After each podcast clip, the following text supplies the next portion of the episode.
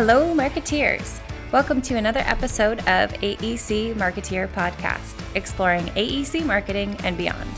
I'm your host, Keelan Cox, and I'll be exploring marketing trends and answering your most pressing questions to help you thrive as an AEC marketeer.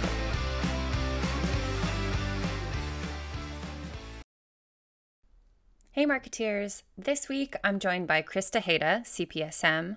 He is a marketing and business development manager at Capital Engineering Consultants and the SMPS Sacramento past president. Well, thank you so much for joining us, Chris. For those listeners who don't know you, how would you introduce yourself? well, good morning, Keelan. Um, I would introduce myself as Hi, I'm Chris Tejeda.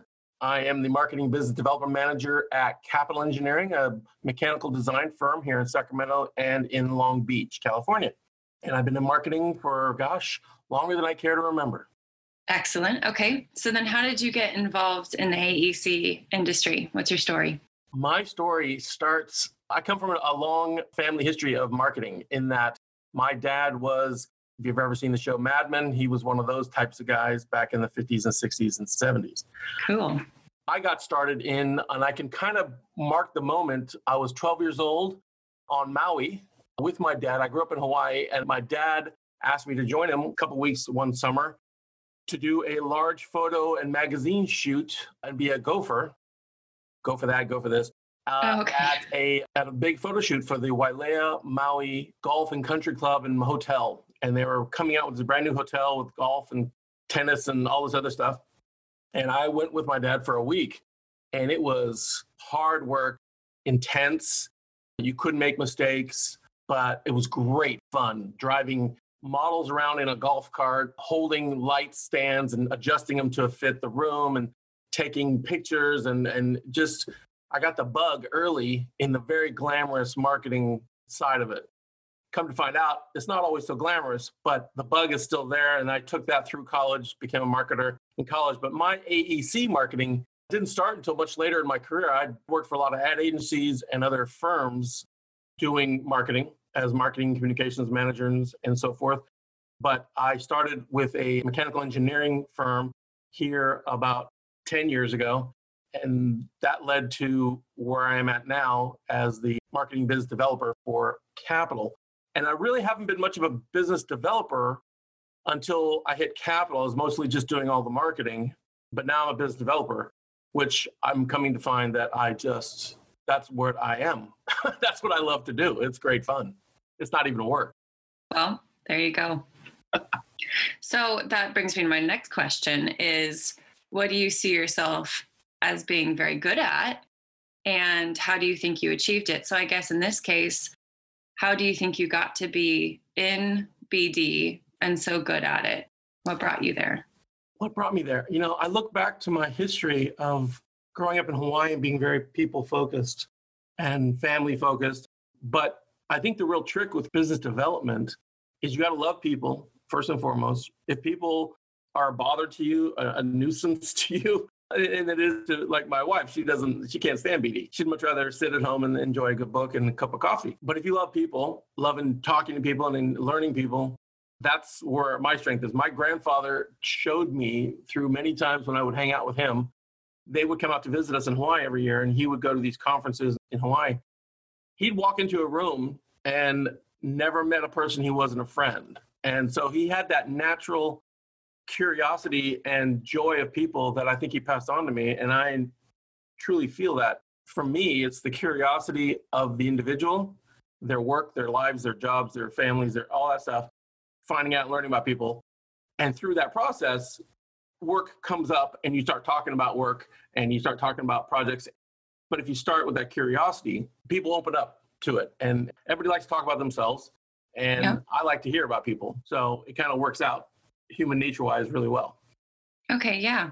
I actually have noticed that you seem really comfortable in networking situations. Every time I see you enter a room, there's never like a, a pause of like, who am I going to talk to? You just, you manage to just navigate the entire room really well, which is something I look up to you for. I appreciate um, that. For those of us, kind of like myself, who are uncomfortable with a quote unquote networking mm-hmm. environment, what advice would you give?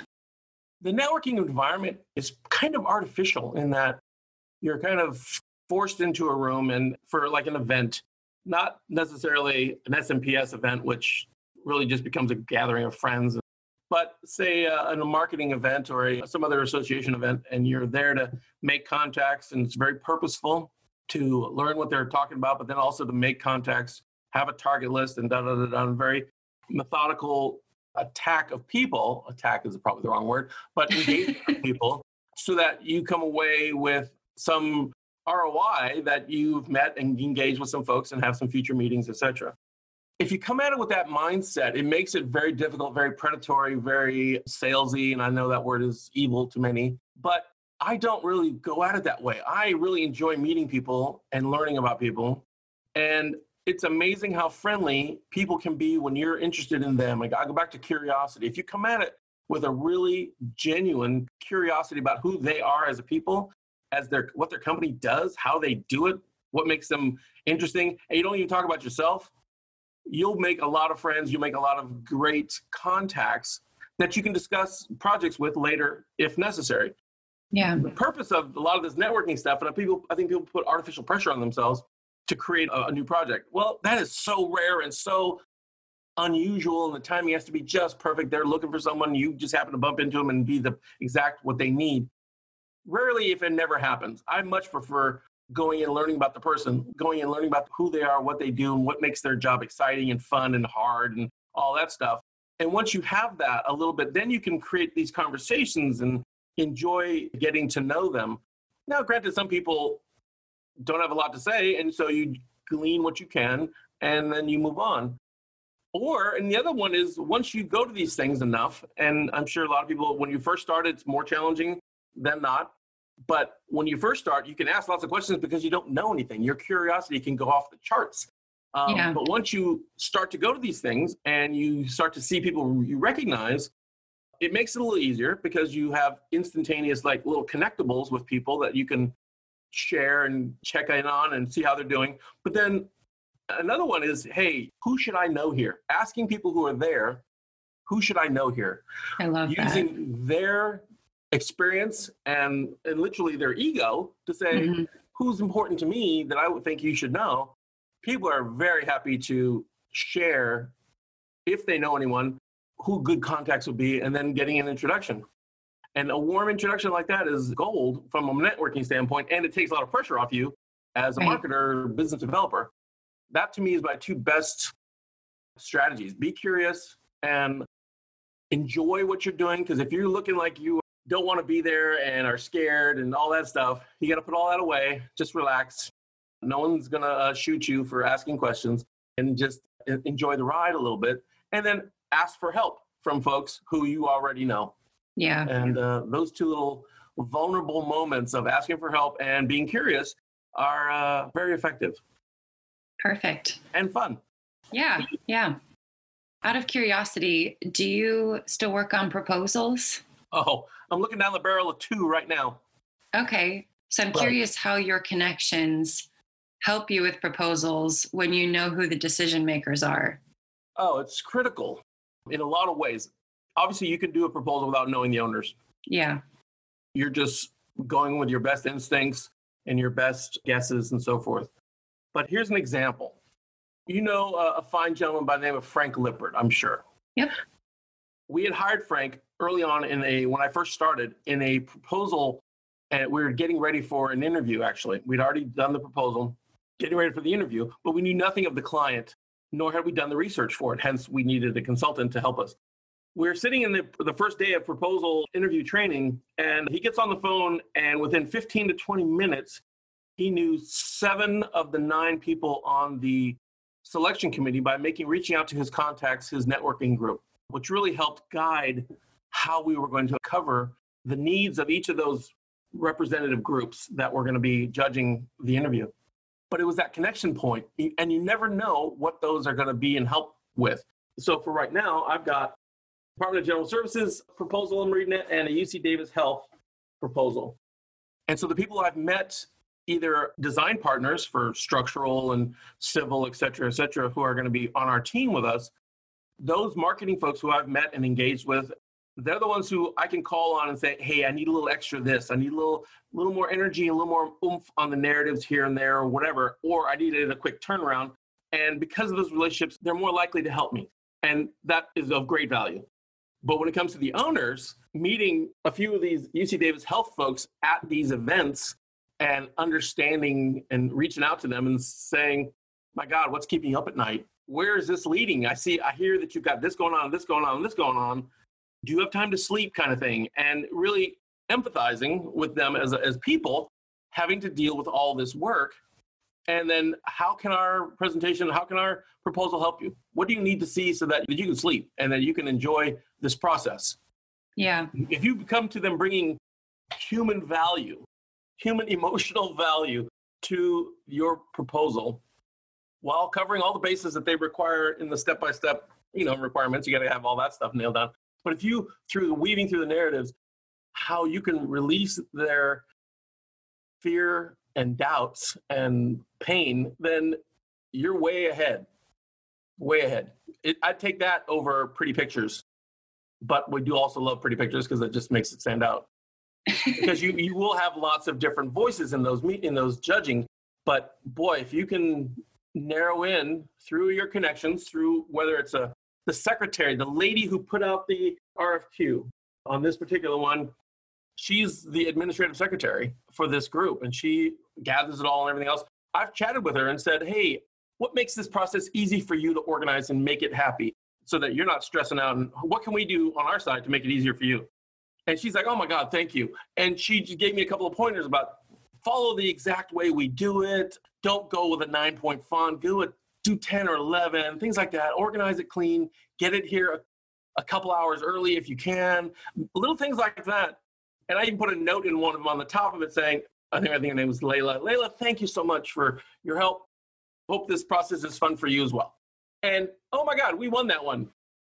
I can't guarantee any of that stuff, but it was you never know where those contacts are going to lead and being curious and being and sincerely wanting to help them do their job easier yeah goes a long way that makes total sense it must yeah. be so stressful to try and make sure everything is in right before the hour hits. Right because uh, you know they get pinged with lots of people requesting and making sure that they got their stuff and you know at the last minute oh did this arrive? and, da, da, da, and all that stuff. And there's a lot of stress on their side as well to make sure that they're not messing up and forgetting or neglecting someone's hard work because they're going to get in trouble if that happens. And so giving them the the gatekeepers a little less stress, boy, it uh, it makes a good deal. Like I delivered, I hand delivered a proposal to LA Unified School District, and Martha took it from me, and I asked her, "Is there anything in here that you need to understand?"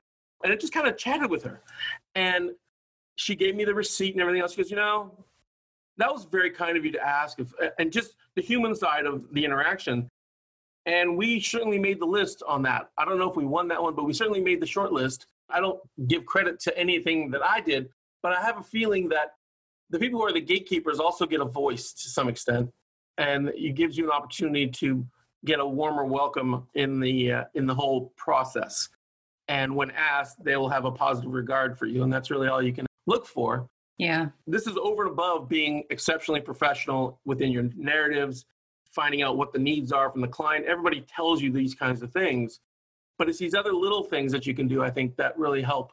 One, it makes the job fun because you're engaging with people. And two, it gives you just maybe a, a nudge more than the rest of the pack.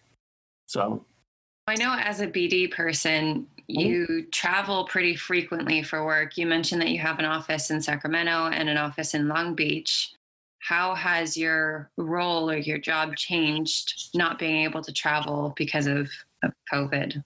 From a people person, it has truly sucked.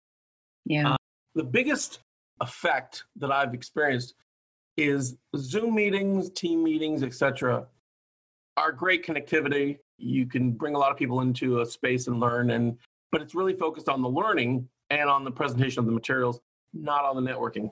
It creates very little space, even if you do break up into rooms and things like that. It's Yeah. not nearly as effective from a networking standpoint. So really what I've had to do with zero travel is focus on our existing client base as design engineers. We deal mostly with architects and with general contractors doing design build work. Yeah. Mostly with the architects teams who are putting together a design team for a project. And so really my job has been to get to know our architecture design teams, period. And dive through the list, reach out, make contact, see if they need anything. And early on in the process, it was great because people were like, yeah, no one's talked to me at all. And uh, th- thank you for calling me and checking in and that kind of thing. People were very open because no one was getting any kind of communication. It, it stood out. Well, Right. that kind of that kind of caught on, and they became much more selective. They, in general, became more selective in their the phone calls, and they got busier. It seems like the industry has picked up. I know Yeah. it, dropped, but now the projects, a new level is kind of forming, and projects are picking up. So I have to really be more selective when I bring an issue to an, an architecture firm, or say we're trying to court a new architecture firm. We have to work really hard to bring value. And so what we've been doing lately is developing webinar series, especially for the architecture firms. We paid to be a supplier of credits, CEU credits, and got authorized by the AIA and paid the fee to provide um, classes so they can earn CEU credits. Because there's much less meetings and much less stuff, Yeah. they are they're struggling to you know they have to earn their CEUs to maintain their licensure. So being able to provide some good information as well as CEUs for their licensure has opened up a lot of doors for us to meet, greet, get to know, and exchange and welcome and, and introduce capital to a lot of these folks while adding value and getting to know them. So that's pretty much what we've been doing. A lot of personal phone calls, a lot of outreach, and then also creating some new ways to engage with our clients in, in areas that we are experts, sustainability and design. You know, designing in through this COVID process, architects had a great need for how much information they needed for airflow and all the other mechanical issues that were going to have to be resolved and rejiggered to fit the uh, the new realities. That's a good point. I never thought about that. Yeah, it's it's a whole new game for water, anything that can cause contamination, water and air. Yeah. whole new ways of thinking have to be not necessarily whole new ways, but certainly for a, a classroom Refined. that had a certain type of way of doing it now has to be changed to make sure that you're mitigating as much as possible the, the contamination and or spread of anything that's airborne. Interesting. Yeah, it's, Yeah. it's it's fun. I don't. I'm not an engineer, so I don't understand a lot of it. But I understand the value of it. I understand how important it is, and I can sell that. I can I can bring the energy and enthusiasm for that. Yep. I feel like you could bring the energy and enthusiasm to just about anything. Well, once you get behind it, oh, that's great. Oh, I was just watching the get, get me started to talk about rockets and SpaceX and stuff like that, and I will go. I will pull your ear for, for hours. so you also have another side to you. Yep. You know, like an onion, however you want- many layers. Yes. Many layers. you were also the past president of the SMPS Sacramento chapter. yes. That's how we met. Yep. And from from a past president to another past president, I'm just personally curious. What did you see that you did well in your chapter, and what might you have done differently? So, first of all, I enjoyed the process. It's like a roller coaster ride. When you're sitting Yeah. there and the engine is just ticking away, tick, tick, tick, tick, tick, you start to get excited. You can start to get nervous. You start to, you know, your blood pressure starts to go up. And then you're in the ride and you're just loving it. And you're just, the hands are up in the air and you're waving and da da da. And then as you come down, you have that wind blown, oh, moment of, oh my gosh, that was exciting. We're kind of at that, I, I, I feel like I'm kind of at that moment now because I've been through my pre presidency and then my presidency, and now I'm coasting in out of the, the presidency. Mhm. Um, and they're making plans for next year with, that don't include me, which is kind of an odd feeling. But It is, um, isn't it? Yeah, but not necessarily a bad feeling. Uh, Oh yeah, yeah, yeah, yep, no, yep. it's it. But what I feel like I did well for the chapter was we gained a lot of new members. We did really, really good on engaging the members with the events and with the socials and with just the human and really pushing the board members to be out in front as welcoming representatives of SMPS as an organization and as people of this industry so that when anyone new came in we had you know your name tag noted you had a little different color on your name tag if you were new or or non-member to reach out to those folks make conversations even our more shy board members to really engage with them encourage them talk to them see what they need encourage them to participate show them the value through your own actions we did a really good job of that we had a lot of really good feedback on the human side of, of this. And Sacramento is just a wonderfully welcoming chapter. And I've had people come up who are saying, Sacramento's pretty special. You guys are, it's like I never came to one of these things where I was just completely welcomed and enjoyed myself and got said, so many people said hi to me and that kind of thing. That's kind of the Sacramento vibe is that it's very welcoming, very friendly, very engaging. We did a great job with that. We did a great job with not losing any money. So that was good from a presidential standpoint, passing Success. it on. Uh, you know, that's a victory. We made a little money, but our goal isn't to make money. It was to not, my job was to spend it wisely, not lose any, and make good decisions when it came to spending it. And I think that was probably, you know, and that showed up in how tight the board was as friends and as people and as, as a working unit, and as how effective our events and programs were.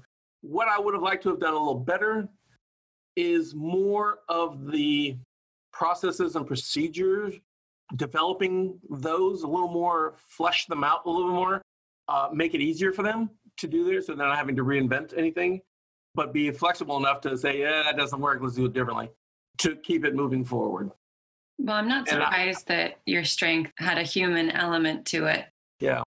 That was easy for me to lean into and really yeah be as engaging as possible with not only the board, encouraging them to be great in what they did, and they were. Oh my lord. I was so blessed with a board who was had some experience, cared deeply about what they were doing for this, understood that they were being of service mm-hmm. uh, to this chapter, and it wasn't egos. These were people who wanted to do well and do really good work. You can't ask for anything more than that. I mean, it was yeah. it was glorious. Well done. Yeah, thank you and thank you to you. You your chapter was rocking it too. Based on how it's moving forward now, you did a fine job yourself. Oh, thank you. It's always good to hear. Yep. what advice would you give someone who's just starting out in this industry? From a marketing standpoint, I'd say learn, learn, learn, and stay learning. Develop a learning mindset that you are never going to know enough. Marketing, we have to be changing and accepting and embracing change and growth all the time. Yeah. And if you're not, you're falling behind. If you're not staying up on the social media, you're not staying up on the latest media sources and influencers and other media types and or design looks and feels. Look at other industries. How are they designing things? If you can bring a little look and feel from the fashion industry or the, the automotive industry or some other things who are on the cutting edge of marketing design, bring a little bit of that flavor into your proposals it will make a difference. So keep learning, stay creative, stay look for ways to be creative and, and to be courageous in that. And then if you're coming into the AEC marketing world, first of all, join SMPS. When I started with Capital Engineering four and a half years ago, in my interview, the HR director asked me, Oh, are you a member of SMPS? And at the time, I was working for a mechanical contractor. And I said to her, No, um, my current firm doesn't really see the value in it and left it at that. Interview went great. I go out to the parking lot, whip out my cell phone, and say, What the heck is SMPS? Had no idea what this organization was and never heard those four letters put together like that. I all of a sudden realized, oh my God, this is a organization for AEC marketing. This is my people. These are this is a, such a tight little niche. How could this be so big? And how could this be such a thing? And the moment I got the job, the first week I joined, and I went to my first event. And that first meeting, I met Frank Lippert, who's a fellow, and he said, "You're on my committee. Come here. You're on my committee." Didn't give me didn't even give me an option. And You're I, voluntold. I was voluntold, and gratefully so, because uh, it made a huge difference. And within a year, I was on the the board, and now we're here. And I didn't realize how important that organization was to this industry's marketing team uh, until I experienced it for myself. And it is vital from an education standpoint, from a networking standpoint, from a collaboration standpoint. It's crazy important. Yep, makes sense. Last question. Shoot. Who do you look up to professionally personally, do you have mentors? Who are they? From a personal standpoint, it would have to be the person who, from an example of how to live their lives, how to be a good person, how to endure, how to grow, would be my mother. When I was 12, my father passed away, and she had four children under the age of 13. And she and was not working. And so had to reconfigure her whole existence to figure out how to raise and support these children of hers. And she did an awesome job and endured a lot of a lot of stress and a lot of heartache and a lot of work to make that happen. And so from a human standpoint, whenever I think I have it rough, I am quickly reminded that no, you don't. You don't. You don't know what endurance means. So I, uh, it, it helps to clarify and give perspective on on on life in general. And she's still one of my best friends, so that's great. As for, from a professional standpoint, gosh, there's been so many, and it kind of comes and goes depending on what I'm doing. Gabe Lett, who is out of Ozarks, I've watched him and chatted with him and watched him do his stuff, and just an amazing talent in a lot of different ways and as a human being. Frank Lippert, another great example of a marketing professional. I've used all these folks, younger than me, older than me, to mentor me to make me better. Yeah, I, I like that you brought up that a mentor doesn't have to be someone older than you. Oh no, gosh no. There's a there's a principal in our office who's younger than me because I'm one of the I'm an older fart, but a young at heart. And I see him work as an engineer and his creativity and his engagement with his clients. It's phenomenal. It's it's a rare, rare bird for an engineer to be so personable, so engaging, so professional and great at engineering and creative and all that stuff. He's a wonder to watch, and I really enjoy working with him. Excellent. Like I like working with you, my dear. Very happy to get to know you and to get to know the OC chapter and uh, to be part of this. I'm so grateful that you included me on yeah, your podcast. Thank you. This is uh, this is very exciting. I'm sure it'll go very far, and I love the term marketeer. Thank Um, you. We'll have to come up with a theme song and some ears, and we'll be good. I'll leave it to you to come up with a theme song. yes, it'll be awesome. Perfect. Can't wait All for it. Excellent. All right. Well, thank you so much, Chris. I've Oh, it was great pleasure. thoroughly Thank you enjoyed for this. including me. I really enjoyed it. Yeah. All right. Have a good day. Thanks, you too. Bye. Bye bye. Hello, all you lovely marketeers. I hope you enjoyed listening to Chris Tejeda's episode as much as I enjoyed interviewing him. And I hope you were able to take away a few little tips and tricks on business development and networking. Next week, we have on Leanne Abraham to talk about the Birkman test, which is a personality assessment tool. And she'll delve into recruiting and mediating based on your personality types.